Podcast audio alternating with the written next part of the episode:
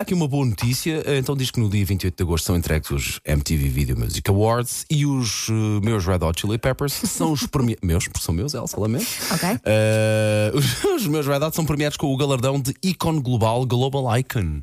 Isto é uma honra. Pá, e eu posso estar a fazer uma grande confusão, mas eu tenho ideia de ter lido há pouquíssimo tempo no, no Instagram do Chad Smith, do baterista, que eles há alguns anos que não sobem ao palco dos Grammys para tocar.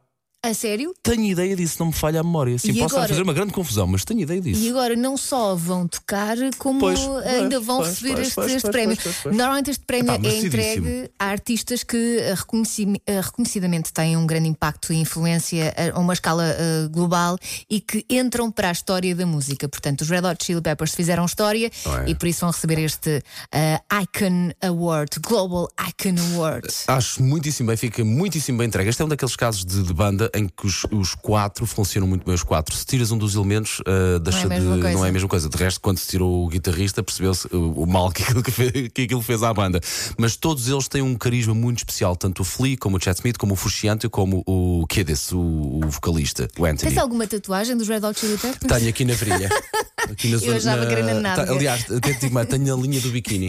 I love, É, é assim que se I diz, não é? Red Hot. Que é fã, é, é, tem que ter. Mas olha, dizias e muito bem, uh, recebem este prémio é destinado a bandas que influenciaram a, a música, não é?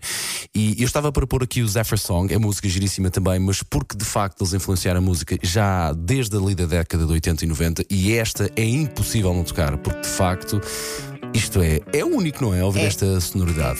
Anders